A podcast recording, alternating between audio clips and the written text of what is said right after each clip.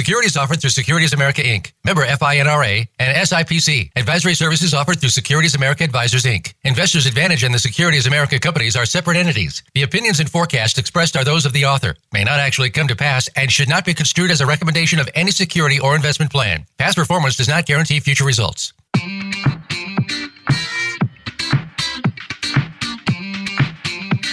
Welcome to Fiscal Fitness with your hosts, John Grace and Daniel Medina. They have all the questions about investing, planning, retirement, and the future. You could say it's all they live for. While it can seem daunting getting everything sorted out and the important questions answered, they'll do their best to make it that much easier. Now, here's John Grace and Daniel Medina. Good afternoon, folks. This is John Grace and Daniel Medina here at Fiscal Fitness on Voice America. And yes, that's what we do. Uh, we identify the questions and then do our best to try and answer them and prioritize things from the standpoint of recognizing what things really should be at the top of our list as opposed to getting lost in the weeds with looking at things that really are immaterial or they're just not that important. So, I mean, we're going to get into the details in terms of what's going on in this market, both in terms of the, uh, the, the performance so far this year, but also the long, larger perspective and just so that you know, here's our outline real quickly. We want to look at the seven worst things people do with their stimulus checks. Now, understand the last thing Daniel and I do is berate people for how they're spending, but we do ask people to be conscious of their spending and to do everything they possibly can to have their spending levels lower than their income levels. As Daniel is fond of saying, it's all about the cash flow. And many of us just have to have a very high cash flow and then they wonder why their account's down. And so it's so funny when we meet with clients, they go, "Oh, well, my goodness, my account's down." Well, like, well, here's the market performance, but let's see. You opened this account in 2000, 2010, and you invested about 1.5 million dollars. It's gotten up to about 1.6 million dollars, but you've withdrawn over that period, 10 years now, 11 years going on, uh, over $700,000. So let's make sure we give credit not only for the gains, but for the withdrawals because it's so easy to get unconscious, become unconscious over the spending patterns that, that, that we're, we're so immersed in. So that's why we have to be conscious. And then we're going to look at what's been happening with uh, minorities in particular for a host of reasons. And there's some good news on the horizons that last year for Black Americans was the first time that uh, they actually started to save money. Uh, first time in 2020 than any other year, according to the, the survey we've come across. So we'll be talking about that. And then we really want to, in relation to that topic, look at the widening gap of income inequality. Now, for some folks, uh, particularly of uh, the Republican Party, for example, to be perfectly honest, uh, they're, according to this, as a group, they don't think there's any income inequality. But if you look at the Democrats, and, and we could even make it nonpartisan, when you look at middle income to lower income people, regardless of their political persuasion, they overwhelmingly agree that there is an income inequality. So we'll talk about that along with the wealth gap. But most importantly, we'll, we'll also look at what can be done along these lines so that you individually can narrow that gap uh, and, not have to wait for your ship to come in, but let's figure out a way to, uh, to swim out to that ship and bring it in, right? So that you can uh, have as much fun as other folks are having, or at least feel like you're, you're part of the, uh, the, the party that's going on. Speaking of parties, I mean, look at this stock market. One of our uh, sources suggests that uh, you know, the stock market is as drunk as Tom Brady. I, I think that's a good visual, right? Uh, he's, uh, of course, the uh, famous quarterback who won his seventh Super Bowl title just last month with the Tampa Bay Buccaneers, has made roughly $260 million over his 21 years in the NFL. And that's just the money he's made on the field.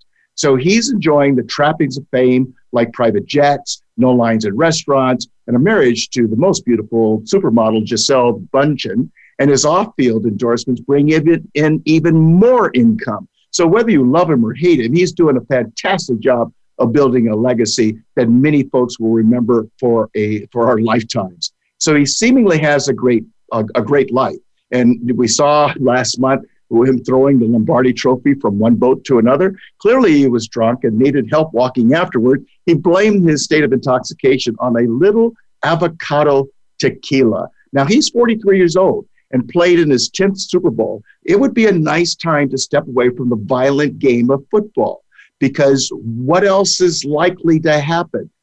Eh, you know, when we look at folks who make gargantuan levels of income, we see that they somehow find a way to get hurt, uh, particularly with football players. That happens a lot. Or they end up in bankruptcy. So we want to look at what, what we're doing in terms of our behavior. But, but one of the reasons we're bringing this feature up is, is maybe his career apparently is not over. He says he wants to play two more years. I don't know why, but I guess what else am I going to do? Mow my lawn? Uh, but at the end of the day, as I say, how, how do we, when we get to the top, how do we get down from the top? Is it gracefully? Sorry, John Grace, right? Uh, or is it uh, with with ruin? is it going to hurt a lot? So we'll, we'll look at those details, but I, I think that's a good uh, perspective to keep in mind.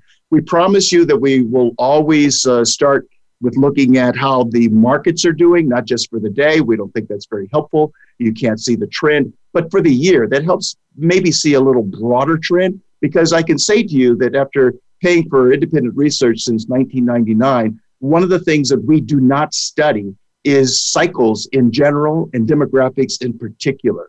So sometimes there's uh, 40 year cycles, 70 year cycles, 90 year cycles. And the cycles that we tend to pay attention to is what's happened in my lifetime, which means you missed what happened before you got here. Or we're looking at what happened in our parents' lifetime, which means that we might be looking at the last 50 or 60 years, but we're not looking at 100 years. Okay. So that's one of the reasons, for example, that as far as I can see, it's one Texas storm that exposed an energy grid completely unprepared for. Some people call it weather, some people call it climate change. I don't care what you call it. We want you prepared for the good, the bad, and the unforeseen. And let's recognize you can't see the unforeseen if you're stuck looking in your rear view mirror.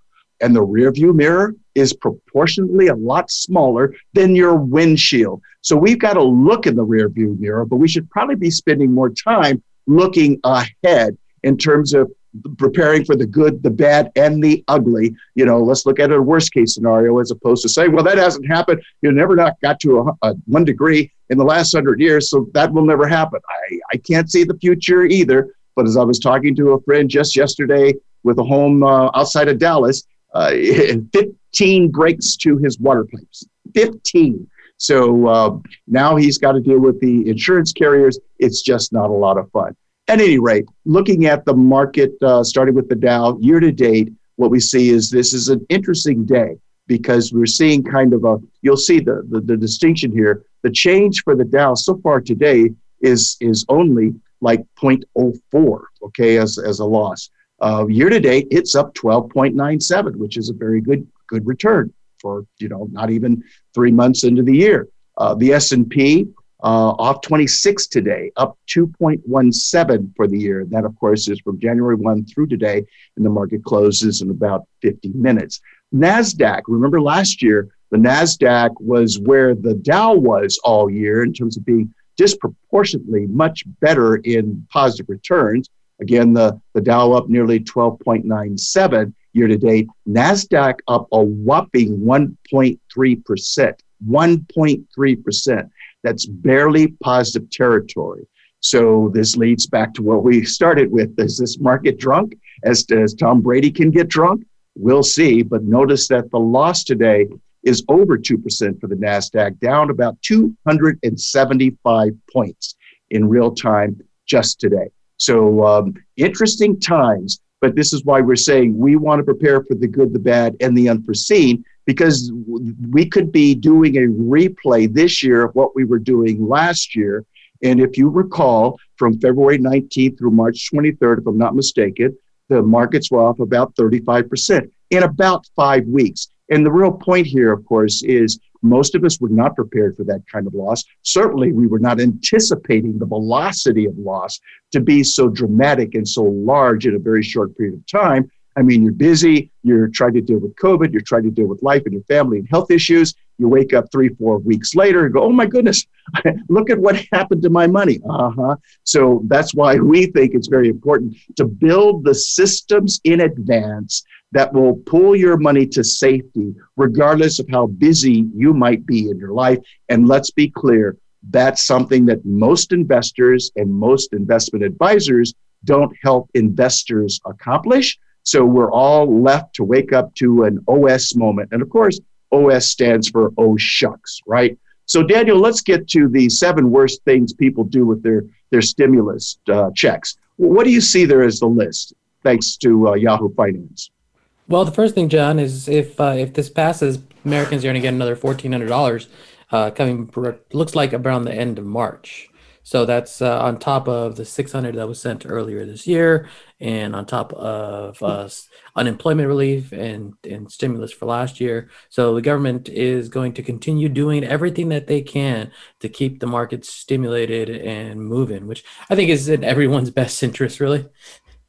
Okay. So as we look as we look at at money coming in, it was really interesting to see what happened last year. A lot of people, especially certainly young people, took that money and invested it, and that's where we got a lot of new people coming into the stock market.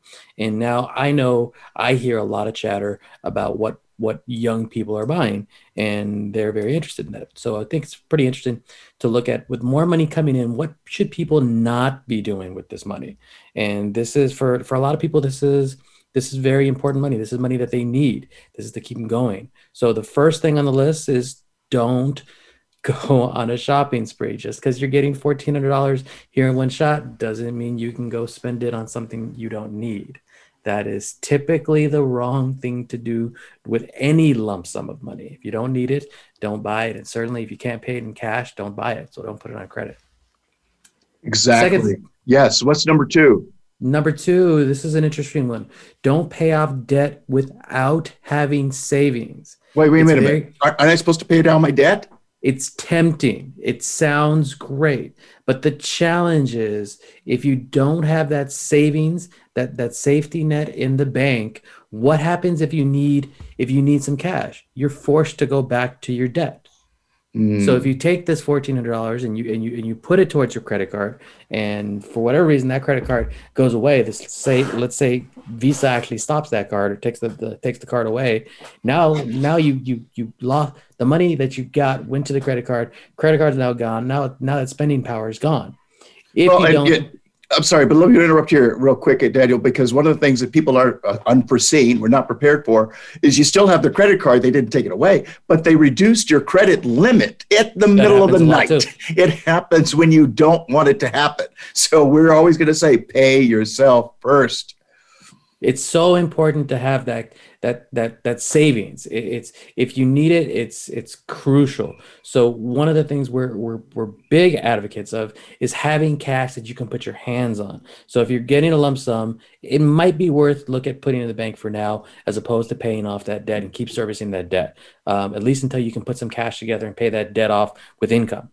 Now should it be more than six months of your essential costs that you keep on in cash on hand? Should it be a year uh, I'm not a huge advocate of keeping that much cash. I, I, like I like having I like having that much available so you can put your hands on it. But having it all in cash, be you start to get lazy money. So uh, conventional thought nowadays is six months cash savings in the bank. So if you're making fifty thousand dollars a year, and that's uh, about the average income, that means for most people the recommendation would be twenty five thousand dollars in cash it's a lot of cash to have in the bank that's not earning any interest or any any earnings really. So what where i like to be is around two or three months of cash savings and have the rest in some kind of brokerage account that can work for you that's actually making some money. So keep it invested and you know you can put your hands on it if you need it. So for most brokerage accounts you can set up some kind of ach link and money can go back and forth. So if you need a larger a larger um, sum than two or three months uh, that you have in the bank, then you can go to the, your brokerage account, sell it, and, and get that money deposited in your bank account. But there's not a lot of situations when you're going to need six months of cash in one shot. Good point. So you're saying have a first place for putting cash where you know you're not getting in, any interest, but you have immediate access, and maybe a brokerage account where it might fluctuate a little bit, but you can actually put it in a place where it's going to fluctuate a lot less than, say, 100% stocks, but you know you have access to that money, and while you're not using it, you might make a little bit of money on it. Is that what you're yeah, what you're saying? That, for for those most of those investments, they're going to be lower risk for us. We're not looking to to to hit any home runs there. We're looking for singles and doubles. We want to we want to make solid returns without taking without taking on too much risk for that portion of the money because we know we might we might need it at some point. But we want to do better than the 0.01 percent we're getting interest at the bank right now. Perfect. What's number three? Uh, do not invest it carelessly. So what a lot of people did last year is they took that money and they invested it in high risk positions, high risk stocks, or they or they leveraged their account to get to, to be able to buy more than they than than they did with what they had.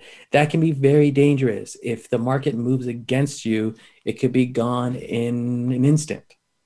Well, and that's the thing that we're going to talk more about because I think uh, we've got a lot of people who are, you know, fear of missing out is huge, huge, okay, all over the place. Uh, and one popular investing app offers five different automated investment portfolios of varying risk levels. So you can find one that's best suited for your financial goals that are all built on expecting them that money to grow. Most of those apps, I'm not sure if any of those apps have any kind of a stop loss, if you will, or some kind of mechanism to limit the losses. So as long as you're making money, you feel smart. And let's be clear, that has nothing to do with your intelligence. Losing money doesn't often have anything to do with your intelligence either. But it's so easy just to put uh, willy nilly some here, some there, no rhyme, no reason, and most importantly, no target. What what kind of what's your end goal? When do you need the kind of money so that you can make work optional on your time frame. What's number four? Number four is not thinking about the future. So for a lot of people, uh, they're they're so focused on today and whether it be what they're spending or what debt they have, they're not looking at saving for the future. And when I mean the future, I mean long term. I mean probably like retirement savings. This might be if you have income and you have this money coming in, this might be a good piece of money that you can contribute towards a retirement account uh, as opposed to putting it in a brokerage account or in your bank. Uh, if you have, if you're if you're in a place where you have income coming in, you can cover your expenses. This would be a great option as a as a traditional Roth IRA contribution. It grows tax free and it, it, it, can be used at a later point, and it it really help you later. And, and it also comes out taxed uh, at no taxes at the withdrawals after 59 and a half, right? With the Roth depending if it's a traditional or a Roth. Yeah, the traditional comes out with taxes, and Roth comes out with no taxes. Exactly. All right. What about using cash as a just you know I'm going to feel good. We're going to go buy stuff. We're going to go out to eat. Uh, similar, similar one. Don't spend it carelessly. Okay keep in keep in keep your priorities in mind. Know what you really need to do with this money and going going to just spend it on on going out to eat and, and splurging. That's that's a horrible use of the money. It, it could be needed it could be needed later. And let's summarize for before the break six and seven something to do with chain stores and uh, just supplies. I, I got to buy all the all the toilet tissue i can buy. Number six is don't blow, blow it on a chain don't spend it at chain stores. This could be there chain stores are a lot of businesses are suffering right now, but the ones that are suffering the most are the smaller ones. So the idea is if you spend it at your local stores as opposed to the big chains, it might go a little farther for your community. And number seven is don't stock up on pointless supplies. Now, ah. pointless pointless supplies that could be argued what a pointless supply is, but it, you could you could argue that water bottles are a pointless supply. Most of our most of our tap water is filtered and, and ready to be able to drink. So why would you go buy why would you go buy water bottles when you could you drink your tap water if you needed to? Or a lifetime supply of toilet tissue, which is what exactly. I witnessed at Costco just a year ago. Okay, so, so we yes we we got to have stop for a short break, folks. We'll be right back after this uh, this moment, and uh, so stay stay put.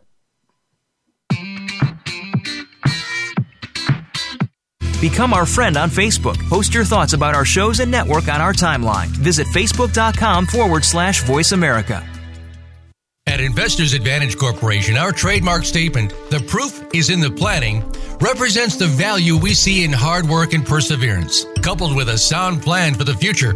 With the challenges facing our country's frontline workers, we see a lot being asked and not a lot given in return. To reward our nation's frontline employees and clients, we're offering our financial planning services free for anyone serving in those roles. So, whether you're a nurse, a member of the police force, or a retail employee, we'd love to sit down with you and help you plan for the other side of this pandemic.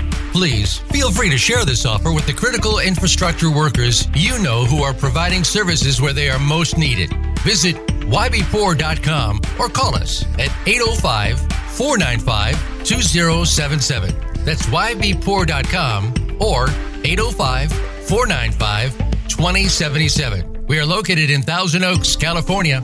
Thank you for your service, and we look forward to lending a hand through your financial journey. Have you become a member yet? Sign up now to become a member of Voice America. It's always free and easy. Plus, you get to take advantage of some great member benefits. Get unlimited access to millions of hours of on demand content across all of our channels. Keep track of your favorite episodes, shows, and hosts in your own customizable library. Find out what shows you might be interested in based on your favorites. Plus, you get insider access with our newsletter. Membership gives you more. Sign up at voiceamerica.com and click register at the top right. When it comes to business, you'll find the experts here. Voice America Business Network.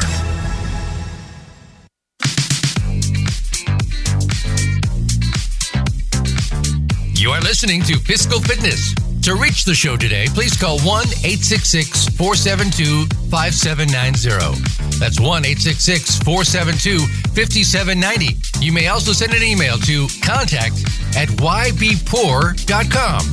Now, back to Fiscal Fitness. Welcome back, my friends. John Grace and Daniel Medina here at uh, Fiscal Fitness at Voice America. So glad you could spend some time with us this afternoon. And let me say that if you do send us a message, uh, particularly when we have your email address, I'm happy to send you the Kindle version of my book, Making Finance Make Sense. I think of it as a beach entrance. By the way, it's um, apparently uh, rising on the bestseller list. So it's only $15 at eBay. I think it's $16 at Amazon. Uh, please make favorable comments because that helps get the book on the bestsellers list, which is my new goal for 2021. You know, you finish one goal and you go, okay, that was good. Then you wake up the next morning and go, that was yesterday. You have a new goal. You've got to get it on the bestsellers list. So we are happy to make that book available to you, as I say, in the Kindle version and what will happen is you'll receive a message from Amazon once we have your email address, and they will send you my gift. And we hope that will be helpful for you to have these conversations that are so important about money, right? It's a conversation we just don't discuss, particularly minority families. Uh, with, with uh, white America, the, these are conversations that get passed down from one generation to the next. And that's a very healthy thing. Well, that's a good habit for us to follow and the rest of us need to do the same thing to put these ideas on the table so we can digest we can you know figure out what works what doesn't work. You, you, you've got people at the table who are your advocates. They love you. They care about you. But if we don't share the ideas how the heck can we possibly play the game? Well, it looks like we've had, uh, according to Yahoo Finance, last year, Black Americans, speaking of playing the game, became first-time investors. More Black Americans became more uh, first-time investors in 2020 year, 2020, sorry, than any other year. There we go. so uh, that's good news, and this has been driven. Uh, Daniel's been talking about this by the guess what the under 40 crowd. It appears uh, this is a uh, survey from Ariel Investments Schwab Black Investor survey found that there were 15% new black investors last year, 2020, compared with only 4% new white investors. So it looks like there's a, a equal number of younger black investors against their white counterparts under 40 years that are trying to do what they can to close the wealth gap. And it looks like Black Americans are talking more today about all aspects of money, debt, paying for college, the stock market. And that's the beginning of financial security because it demystifies some of the language around money. I think that's a, a, a good point. Uh, so what we find is blacks are still way behind their white counterparts when it comes to building wealth. The survey finds that only 55% of Black Americans own stocks, compared with 71% of white Americans. And we find that the, uh, the investing gap could hurt blacks' retirement savings and their ability to pass on wealth to the, to the next generation. When it comes to participating in a retirement plan, Blacks and whites are fairly comparable, 53 versus 55%, but the survey reveals whites contribute more per month.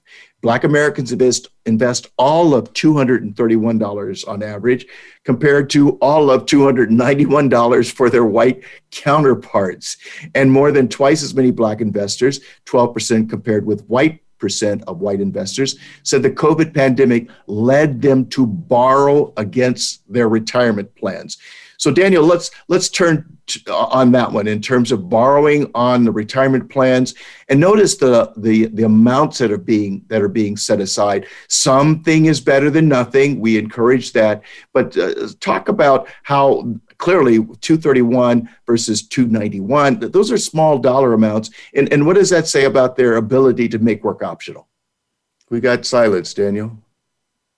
Sorry? There we go so yeah, two hundred ninety-one dollars versus two hundred thirty-one dollars. It might sound like a small difference, but it's really it's about it's twenty-five percent more for the white families versus hmm. the versus the black families. Now that's that's interesting because certainly if we're talking about doing that over let's say a 20 year period and getting an 8% return on average the the extra 25% accounts for over a 30% more savings uh, over a 20 year period.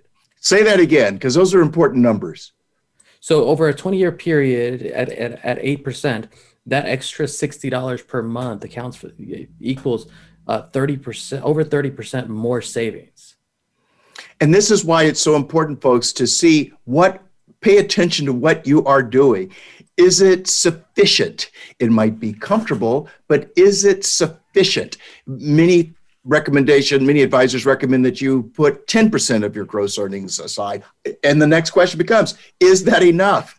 But let's also understand either you're going to answer the question, or you're going to find out more than likely it was insufficient when you need the money. As we, we keep using this example of our couple, and, and by the way, we do work for at no cost for frontline workers, where we help them see what kind of uh, financial plan they need to put in place. One couple, mid 30s, making $100,000 in round numbers, about 60,000 to the wife, 40,000 to the husband. What they saw in 90 minutes of our spending uh, time with them is that they need to set aside 15%. Now, let's understand they're mid 30s. If it were 40, if they were mid 45s, it would not be as low as 15%. But now they know and now they're on track to save $15,000 a year, try to get that 7 or 8% return, and that's about $1,300 a month. It's not just some arbitrary 231, right? Or I'm just going to accept whatever the employer gives me. Excuse me? Uh, aren't you number one? Aren't you a priority or, or shouldn't be at the first of the list and make sure you take care of yourself. If you don't do it who's going to do it for you? But so many folks have no target. They're just putting aside a little bit of money uh, but they're not really doing the math to see for example a 50 60 dollar difference makes a 30% in difference in the amount of money that you have in 20 or 30 years. That's significant. So we need to be looking at what our long term goals are and then reviewing what we're doing no less than annually so that we can see that that we're on track. So it's good to see that uh, folks are getting into the into the uh, belling up to the bar to play the game investing in the market. But what's the downside of that uh, if there's a if this is if this market is drunk like tom brady? Daniel. Well people are going to get really turned off to investing which happens uh, pretty often when you when you talk to certain people and they're they don't have a good experience with investing, they never want to do it again. So it becomes having that conversation of saving and investing becomes very challenging and it's really in in people's best interest to do because over a long period of time certainly the stock market returns positive numbers and good positive numbers um, like 10 10% per year. But if you have a negative experience when you first start doing it that's going to really turn people off to it. And i'm i'm worried that we're pe- people are getting set up for a bad experience here Yeah, as a friend of mine would say, we're cruising for a bruising, okay? As long as you're making money, and those who uh, started investing, as many young people did after the market low a year ago, approximately March 23rd, you've only seen upside. And as long as you're making money, you pat yourself on the back and you get very complacent. And as one of the pandemic doctors said emphatically, the problem with becoming complacent is that uh, you're going to miss something, okay? You're not ready for what what's around the corner. Uh, you're effectively like Rip Van Winkle, or you're like the proverbial ostrich where your head's in the sand, but you're revealing some very dear parts to the wind or to nature. and so that, that's what we're concerned about. Yeah, all the upside is great. Again, most of us don't have a target, so we're just kind of throwing darts in the dark but uh, most folks have no agenda or plan for one, what they're trying to achieve in terms of the retirement plan, and two, how can they limit their losses? Do they even recognize what kind of loss is acceptable to them? That's a question that, for the most part, the financial planning industry hasn't posed investors. All we offer you is let's figure out are you conservative, moderate, or aggressive? And my problem with those terms is that I don't understand the definition. Daniel doesn't understand the definition, and you don't understand the definition. So what the heck are we talking about? And then, you know, we'll, we'll I will always remember one good client. Uh, uh, rocket scientist says, Well, you know, I'm a conservative investor, and we're looking at the real estate portfolio and the stock portfolio and going, Well, those reports are showing a different story. And, and I need you to know that we're going to believe the reports. We can't believe you. You've gotten comfortable, you've gotten complacent. You think you're conservative. That's what you want to believe because that fits your motif or your narrative, if, we, if you will. But when you're all in uh, with, the, with the stock, at the level that you are 85% stock 15% bonds that's not a definition that doesn't qualify as being conservative. That's a pretty aggressive portfolio being in primarily all stock. So um, it's also interesting that uh, you know so many people have borrowed against their accounts, and that's why we were talking earlier about the importance of having a first level of access to cash, like the bank, and then a second level, an investment account, perhaps at where you can be in a less volatile environment, but you know you have access, and that way that might make some money while you don't need the money, but when you need it, you have, as I say, the first level, and then the second level behind that, long before you want to touch your retirement plans. Because see, the other math that we don't do is is looking at the differential between if I take this money out, and yes, I'm going to pay myself back, by the way, which usually doesn't happen. But let's suppose under the best scenario, it does happen. Let's recognize that you took out a lump sum and you paid it back over time, which means that your uh, corpus is significantly less than it would have been had you left the money intact. And we find in so many cases, people, if they had allowed themselves to look at other options, they wouldn't have been just reaching over to the 401k or the retirement plan so quickly to take out cash because they ran the numbers to see, geez, if there were a way for me to keep this intact and I get this seven or 8% return in 20, 30 years, I have exponentially more money than I would if I take a withdrawal right now and pay myself uh, over time. And again, those are the best scenarios because most of us, we have that intention. That is not our practice. Now, there was a discouraging sign in this study um, where, we, where they, they found that 35% of um, Black investors feel they're treated with respect by the financial services industry. Only 35% that is not a good sign. So, um, as is noted in the study, uh, there's a lot the industry must do to address and ensure that all people have access to the same resources in order to invest. So, the uh, Black investors in this study found that uh, they, they want to work with a firm that has some level of racial diversity. I, I understand that. I, I mean, I, I, it doesn't matter to me. It's not about being political, Democrat, Republican, which I think we get lost in the weeds here in these United States. But this administration, the the the, the people um, who've been brought into the administration actually re, uh, reflect the people in the country. The last administration it was the exact opposite. And and, and let's understand, uh, for my uh, white friends, they didn't notice it because guess what? You look like each other. You're very comfortable. But this is no longer the United States of America back in the 80s when it was 80%. I'm making up a number white. That is changing, and I guess some people have a problem with that. But the point is, is that if, if you're going to a party and it's all one gender, for example, you, if you're the opposite gender, you might not feel very comfortable at that party, and vice versa. So we all want to see folks who look like us, and we'd love to do business with people who look like like us, uh, particularly when they're as competent as everyone else. But there should not be some disparity between how we feel treated when we go to, to work with the professionals because it, it's scary enough. It, it, it's more scary than, than getting a root canal for many people in their experience. We should be lowering the bar so that it's uh, easier or providing a beach entrance for people to get in the water and enjoy the water along with everyone else, as opposed to you know feeling like well I'm not being treated as well because uh, I'm being I'm being talked to like I'm really ignorant uh, and I'm being talked down to, which I don't think that would happen if my complexion was different. That's not a good experience.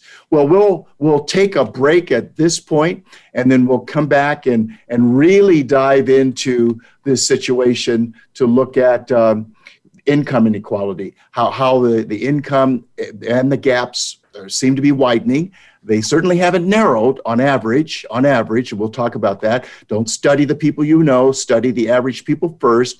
Um, and then we'll be looking at uh, some ways that you can you can take responsibility for reducing that gap for you and your family. So we'll be right back. Please sit tight.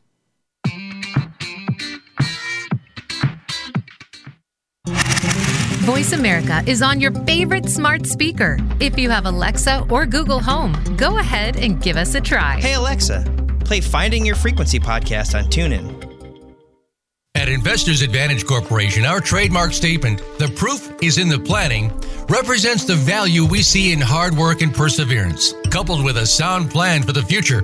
With the challenges facing our country's frontline workers, we see a lot being asked and not a lot given in return. To reward our nation's frontline employees and clients, we're offering our financial planning services free for anyone serving in those roles. So, whether you're a nurse, a member of the police force, or a retail employee, we'd love to sit down with you and help you plan for the other side of this pandemic. Please feel free to share this offer with the critical infrastructure workers you know who are providing services where they are most needed. Visit ybpoor.com or call us at 805 495 2077. That's ybpoor.com or 805 495 2077. We are located in Thousand Oaks, California.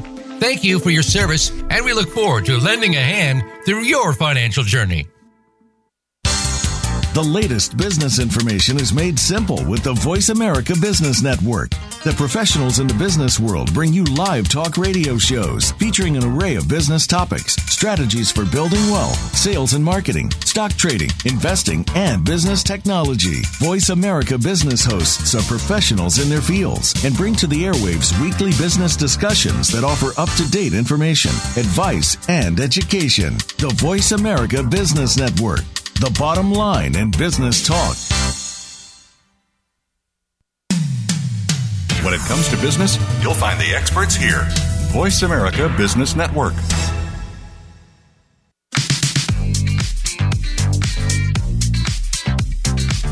You are listening to Fiscal Fitness. To reach the show today, please call 1 866 472 5790. That's 1 866 472 5790. You may also send an email to contact at ybpoor.com. Now, back to Fiscal Fitness. Welcome back, folks. John Grace and Daniel Medina here. So glad you spent some time with us this afternoon. And we want to look at this income gap. Now, by the way, I want you to know that I was on another uh, news interview uh, just about a year ago, um, and it included uh, Kayleigh McEnany um, and uh, Stephen Moore, uh, and the host was Steve Hilton.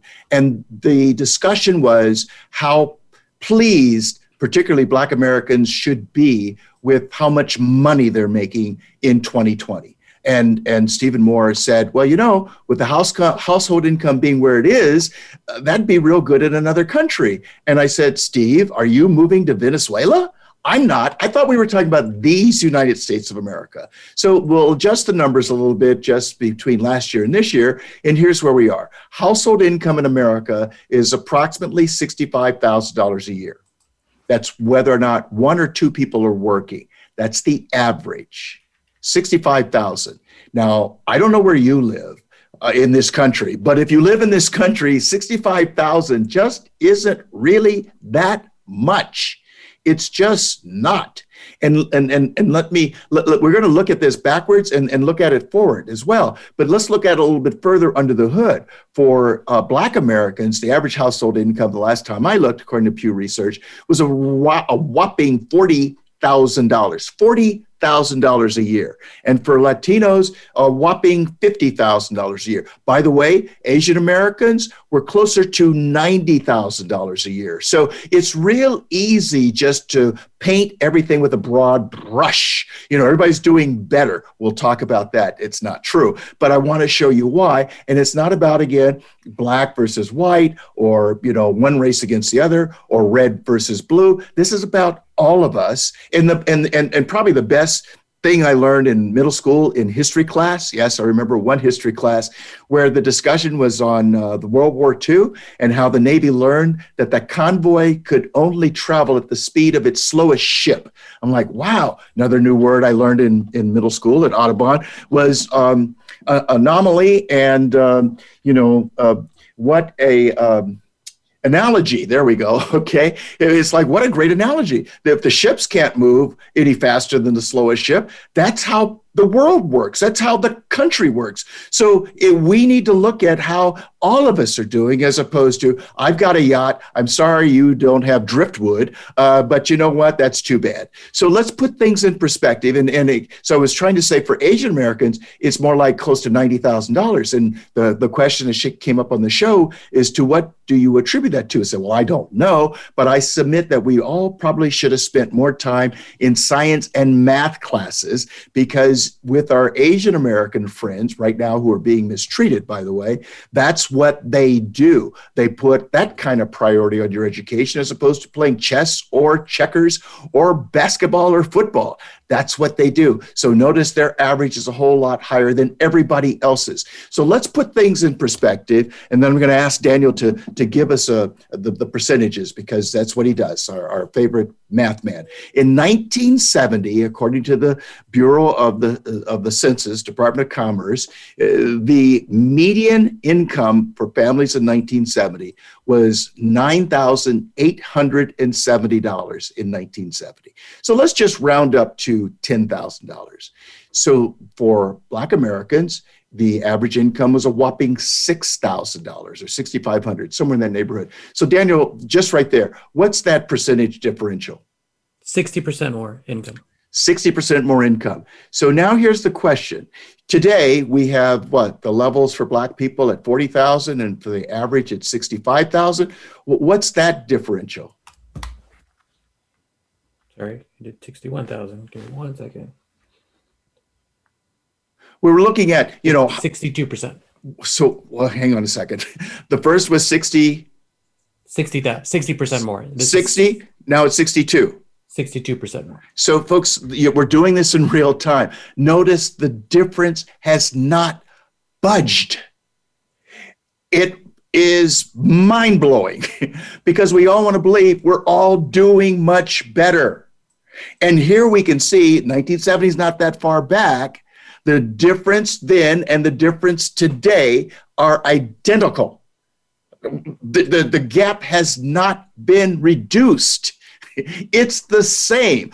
That's mind blowing. These are the conversations I think we should be having in our homes to really see what's going on because it's so easy just to say, oh, everybody gets the same uh, opportunities today. Things have changed so much. They have, some things have not changed at all. So now let's even look a little further because, see, when we look at the Homer Simpsons, average Americans, you know, living in Ohio, they're of course uh, mythical. But the point is, is that what many of us do is we look at what's going on with the people we know, as opposed to looking at what's going on with the average Americans because we don't want to really, you know, fraternize with them. But I'm saying to you, we are we're, we're looking at it backwards. We should be looking at the average first because there's more people who are average. And notice when you look at the people you know, they are for the most part outliers. In other words, they had more education. In other words, they make more money. They save more money. They pass this information down from generation to generation. So look at the rich people like yourselves second, and look at the average people first, because again, there's just more of the averages that's driving so much of what's going on. So let's look at it like this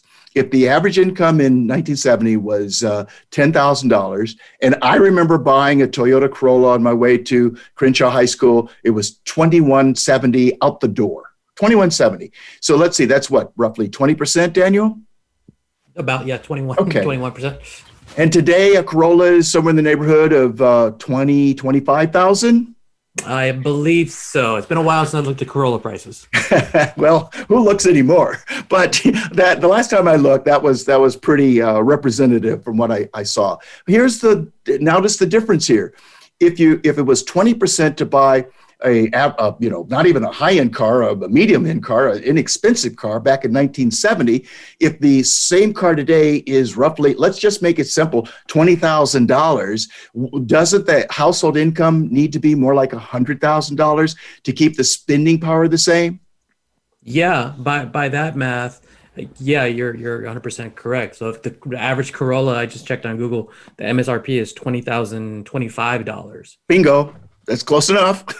Yeah, so, So- average income based on that math should if if we're if if income is increasing the same as everything else as Yeah. inflation, and we're saying Corolla is, is a baseline for inflation, which I think it's a fair representation. It's a fair representation. It's one. I, I Yeah. think it's a good way to look at it. You know, we, we could dig deeper, but most of us don't look that far. so notice if if all Americans' household income on average was hundred thousand dollars today, as opposed to sixty-five thousand dollars today, would it make a difference? And we all know the truth. The difference would be huge. Sorry, it, it would be a big difference. What, what do you say about that, Daniel? I think you're 100% right. Um, it's it's a huge problem. Income. I did the math just to look at the average um, compounded growth from 1970 to, to 2021, and that's 3.7 percent. Now that that goes in line with with what the what- what long term inflation is, but we all I think we all believe that long term inflation number of three percent is is low, and that's just not a fair representation of actual inflation. So Right. 3.7 percent growth annualized is is not much.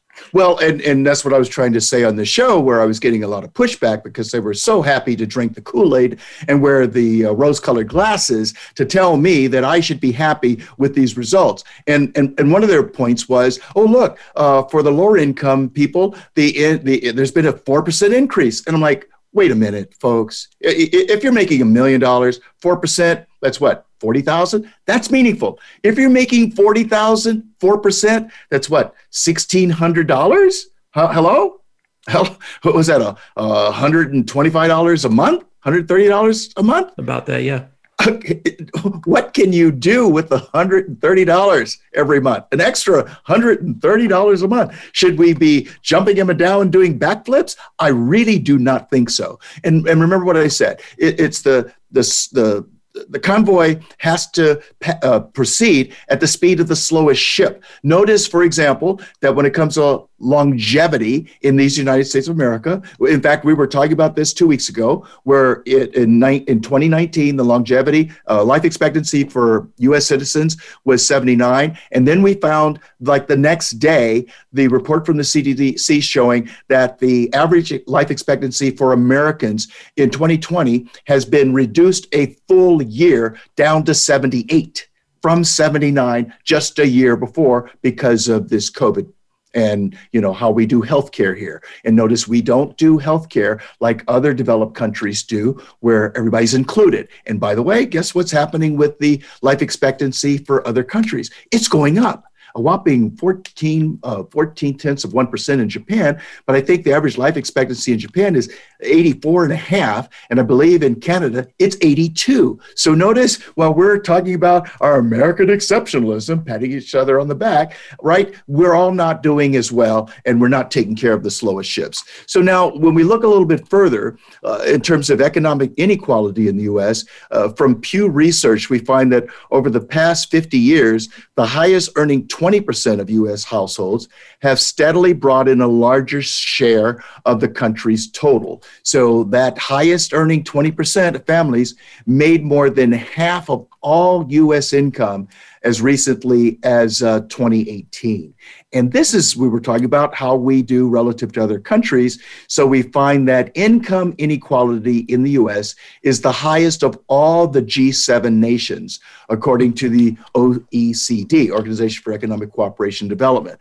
Uh, the highest level of income inequality of the G7. Now, we're supposed to be the American exceptionalism, right? We're supposed to be the, the city on the hill. We're supposed to be doing it the best and the brightest compared to everyone else.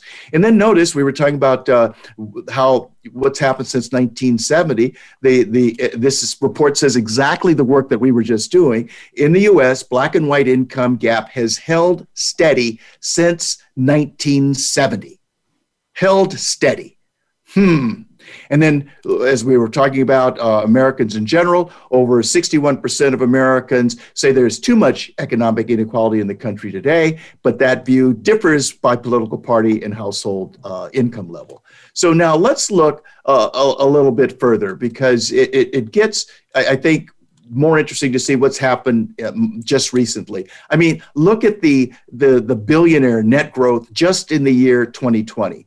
On average, this list shows that uh, the average increase was 57 percent just last year, just in the last 12 months. Uh, then this comes from uh, DataStream, how the rich got richer during COVID 19. Here's how American billionaires performed. One of the, our clients responded, getting ready for this program, and say, Well, I understood that the rich get richer, but I also understood that the poor get children. Well, I've got news for you. That used to be true, but guess what? Most of us aren't having children in the world. And last time I looked, it it appeared as though the uh, birth rate in these United States of America this year would be lighter by 300 to 500,000 fewer children. So when people talk about, oh, we just want to make America the way it was, well, it wasn't so good for all of us, and recognize that uh, clearly some of us don't weren't aren't doing what we used to do. We're not having children for a host of reasons, and I don't think that's going to change effectively, uh, particularly when we find uh, one friend of mine tells me she and her husband were looking at having a child and they, they discovered the cost after insurance was still 5000 so they're still thinking about it. 5000 per child and we need to have more than one. So yes 57% gain for the average increase for billionaires. How'd you do last year? So they've been doing extraordinarily well um, and, to, to look at it a little bit further in terms of detail when we look at Jeff Bezos, we see that his net worth went from 113 billion to 187 billion. Probably the largest increase by one person is good old Elon Musk, an immigrant, by the way, um, who went from 25 billion to 154 billion dollars. Wow. So now let's really go dive a little bit deeper because it's not all bad news. This is uh, just in today's Newsweek, so you might want to pick this up. 19 jobs that pay more than $70,000 a year and they don't require a college degree. That would be encouraging. All right. Things like a gas plant operator, work like a, a farmer, rancher, agricultural manager, $70,000 a year transit and railroad police officer, elect- excuse me, electrical power line installer, or repairer, medium pay, $73,460. Lighting technician, media communication equipment worker, very different jobs. But let's notice how many people are looking at, oh my goodness, the, all the jobs are leaving the the oil industry and that's all I know. That's all I've done. Well, I'm sorry. That's not much different than when I was a proofreader for the LA Times. And guess what? there was something new, a word called computer. We don't need you or the linotype anymore. We're going to look at proofreading everything we do on something called a computer. I didn't know what that was. We got displaced. So clearly, their progress is always being made, particularly when it comes to jobs. So we need to not look backwards at the jobs we had, but look forward at the jobs that are needed and see how we can show up for those jobs. In terms of our children, if you really want to have an unprecedented advantage compared to everybody else on the planet, have your children learn, be really good at uh, speaking and writing English be proficient in Spanish. And how about taking on Mandarin? Look at the numbers in the world, and those three languages probably covers most of the areas. But now, it, it, to the extent that your children had English, Spanish, and Mandarin under their belts, you know what? They would make the world their oyster. they would be able to go wherever they, the job op- opportunity presented itself and present themselves, and certainly look a whole lot brighter than everybody else eh, on the list in terms of who wants that job because there are a lot better prepared. And that's what we're talking about, folks. It's preparing for the good, the bad, and the unforeseen, but enjoying the process because it is enjoyable to the extent that we feel like we're involved. So we're going to leave it there. Thanks so much for joining us. Daniel Medina and I will be right back here with you next Wednesday at uh, Fiscal Fitness on Voice America. So you have a safe week, and we'll see you in seven days. Thank you for tuning to Fiscal Fitness. Please join John Grace and co host Daniel Medina again next Wednesday at 3 p.m. Eastern Time and 12 noon Pacific Time on the Voice America Business Channel. Have an excellent week.